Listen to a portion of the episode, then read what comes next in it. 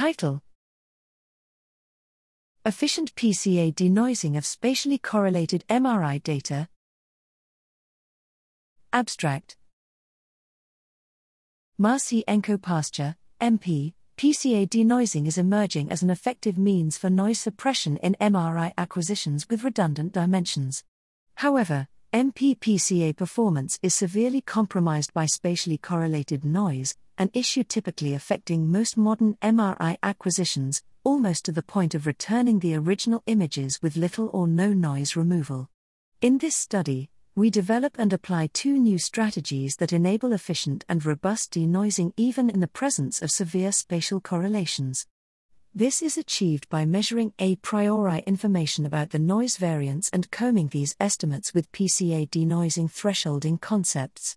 The two denoising strategies developed here are 1. General PCA, GPCA, denoising that uses a priori noise variance estimates without assuming specific noise distributions, and 2. Threshold PCA, TPCA, denoising which removes noise components with a threshold computed from a priori estimated noise variance to determine the upper bound of the MP distribution.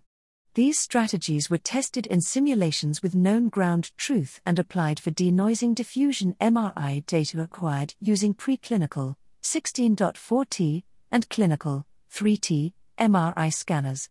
In synthetic phantoms, MPPCA failed to denoise spatially correlated data, while GPCA and TPCA correctly classified all signal noise components. In cases where the noise variance was not accurately estimated, as can be the case in many practical scenarios, TPCA still provides excellent denoising performance. Our experiments in preclinical diffusion data with highly corrupted by spatial correlated noise revealed that both GPCA and TPCA robustly denoised the data while MPPCA denoising failed.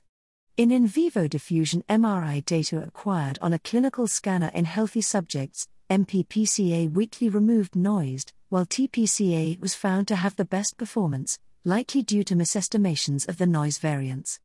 Thus, our work shows that these novel denoising approaches can strongly benefit future preclinical and clinical MRI applications.